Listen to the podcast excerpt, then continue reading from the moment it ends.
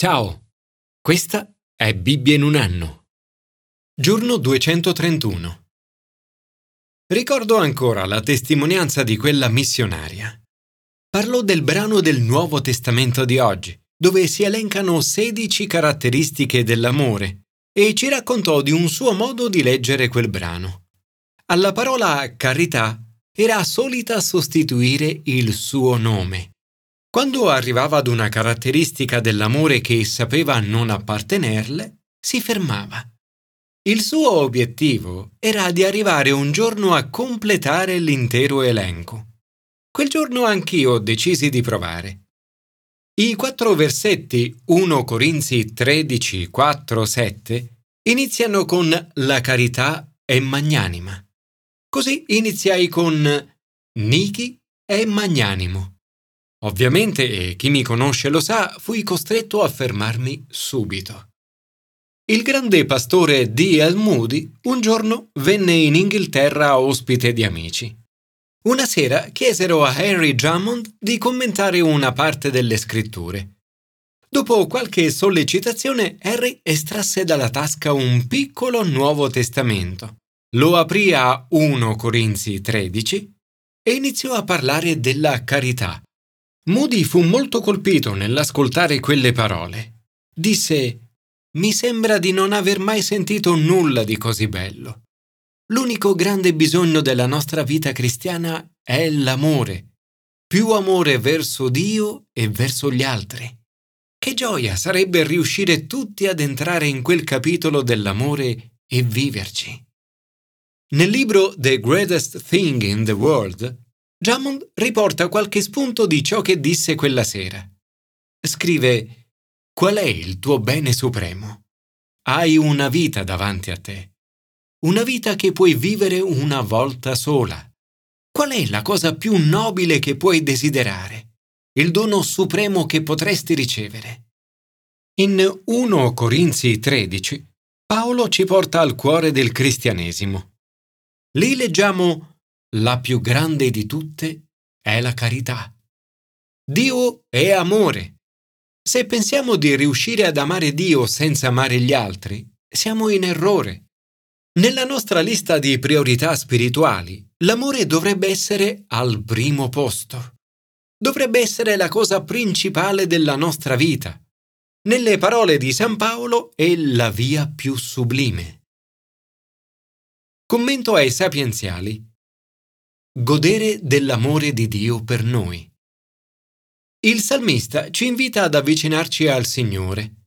Dice, acclamate il Signore, servite il Signore nella gioia, presentatevi a Lui con esultanza. E varcate le sue porte con inni di grazie, i suoi atri con canti di lode, lodatelo, benedite il suo nome. In altre parole, Entra. La sua password è grazie. Entra con gratitudine e manifestagli la tua gioia e la tua lode. Ci si potrebbe chiedere, ma perché tutto questo? Perché tutta questa gioia, ringraziamento e lode? Al versetto 5 troviamo la risposta. Perché buono è il Signore. Il suo amore è per sempre la sua fedeltà di generazione in generazione. Dio è buono e ci ama. Questo è il messaggio dell'intera Bibbia. Il suo amore è la fonte del nostro amore. Noi amiamo perché Egli ci ha amati per primo. Una cosa siamo chiamati a fare prima di tutto. Comprendere, credere e accettare che Dio ci ama e poi godere del suo amore. Signore, ti ringrazio e ti lodo per il tuo straordinario amore nei miei confronti. Grazie perché il tuo amore dura per sempre. Aiutami a godere oggi del tuo amore. Commento al Nuovo Testamento. Abbracciare una vita d'amore. Harry Drummond osserva che in questo capitolo di 1 Corinzi troviamo tre descrizioni dell'amore. All'inizio l'amore contrastato, a metà l'amore analizzato e verso la fine l'amore difeso come dono supremo. 1. L'amore contrastato. La descrizione dell'amore in 1 Corinzi 13 è uno dei passi più belli e più conosciuti di tutto il Nuovo Testamento. È il passo biblico tra i più letti nei matrimoni, spesso anche in quelli non cristiani. Paolo lo colloca al centro del suo insegnamento sui carismi dello Spirito Santo nel corpo di Cristo.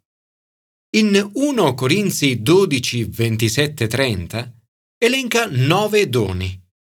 Cinque di questi sono nella lista di altri nove che elenca all'inizio del capitolo 12. In tutti i carismi dello Spirito Santo sono quindi tredici. Paolo parla dell'importanza di questi doni per il pieno sostentamento del corpo di Cristo. Parlando dell'amore, il suo intento non è sminuire l'importanza dei carismi. Vuole dirci che i doni sono molto importanti, ma l'amore lo è ancora di più. Nella Chiesa oggi abbiamo un disperato bisogno dei doni dello Spirito Santo e che essi siano messi a frutto correttamente. Ma come ai tempi di Paolo, l'amore è ancora più importante. È la via più sublime. Paolo dice che se abbiamo tutti i carismi e diamo tutto quello che abbiamo ai poveri e moriamo come martiri ma non abbiamo l'amore, non otteniamo nulla. Non sta criticando l'uso dei carismi, come il parlare con il dono delle lingue e la profezia, e non sta neppure criticando i martiri o le persone generose. Sta semplicemente sottolineando l'importanza dell'amore in tutto ciò che si fa. 2. L'amore analizzato. Paolo elenca poi 16 caratteristiche dell'amore. Ogni volta che leggo questo elenco mi sento profondamente interpellato. So bene di essere lontano da ciascuna di queste caratteristiche e non solo dalla prima. Spesso cado, ma amo questo brano che dice La carità è magnanima, benevola è la carità, non è invidiosa, non si vanta, non si gonfia d'orgoglio, non manca di rispetto, non cerca il proprio interesse, non si adira, non tiene conto del male ricevuto, non gode dell'ingiustizia, ma si rallegra della verità. Tutto scusa, tutto crede, tutto spera, tutto supporta. Scegli una di queste caratteristiche, realizzala e vedrai che la tua vita cambierà. 3. L'amore difeso. Solo l'amore è per sempre. Tutto il resto è temporaneo. Un giorno tutti i doni dello Spirito non saranno più necessari. Alcuni pensano che Paolo intenda dire che i carismi dello Spirito, come il parlare con il dono delle lingue, ad un certo punto della storia cesseranno. In realtà sta dicendo l'esatto contrario.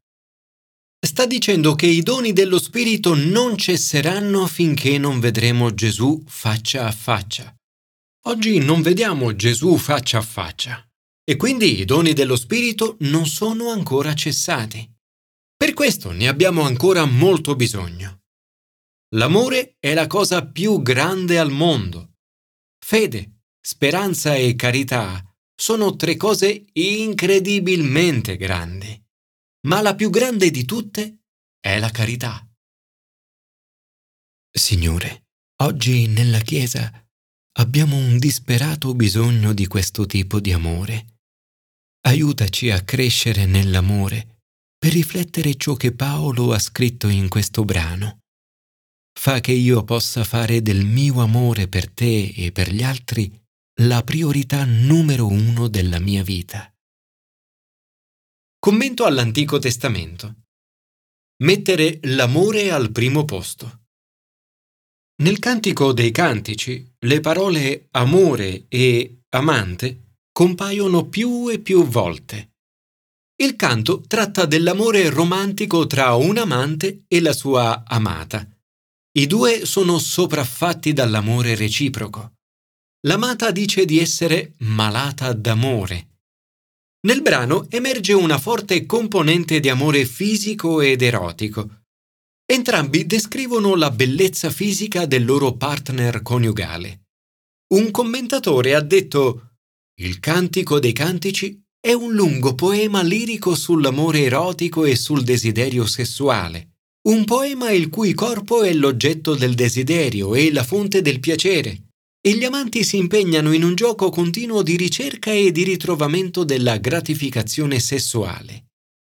Ma il loro amore va ben oltre il lato fisico e l'erotismo. L'amata dice, questo è l'amato mio, questo l'amico mio. Non c'è niente di più bello nel matrimonio di avere un partner che sia amante e migliore amico. Nel brano di ieri l'amante ha detto Fontana che irrora i giardini, pozzo d'acqua che vive e sgorgano dal Libano. Ogni essere umano ha un flusso infinito di risorse belle e meravigliose. Alla fine del Cantico dei Cantici troviamo una descrizione molto accurata della qualità infinita dell'amore. Mettimi come sigillo sul tuo cuore, come sigillo sul tuo braccio, perché forte come la morte è l'amore, tenace come il regno dei morti e la passione. Ora, dopo la risurrezione di Gesù, possiamo dire che l'amore è ancora più forte della morte. La carità non avrà mai fine. E infine amo questo passo. Le sue vampe sono vampe di fuoco, una fiamma divina. Le grandi acque non possono spegnere l'amore, né i fiumi travolgerlo. Se uno desse tutte le ricchezze della sua casa in cambio dell'amore, non ne avrebbe che disprezzo. Grazie, Signore, perché il tuo amore per me è come un fuoco che non si ferma davanti a nulla. Fa che il mio amore per te possa essere la principale priorità della mia vita. Grazie, perché il tuo amore non può essere comprato o guadagnato, ma solo ricevuto con gratitudine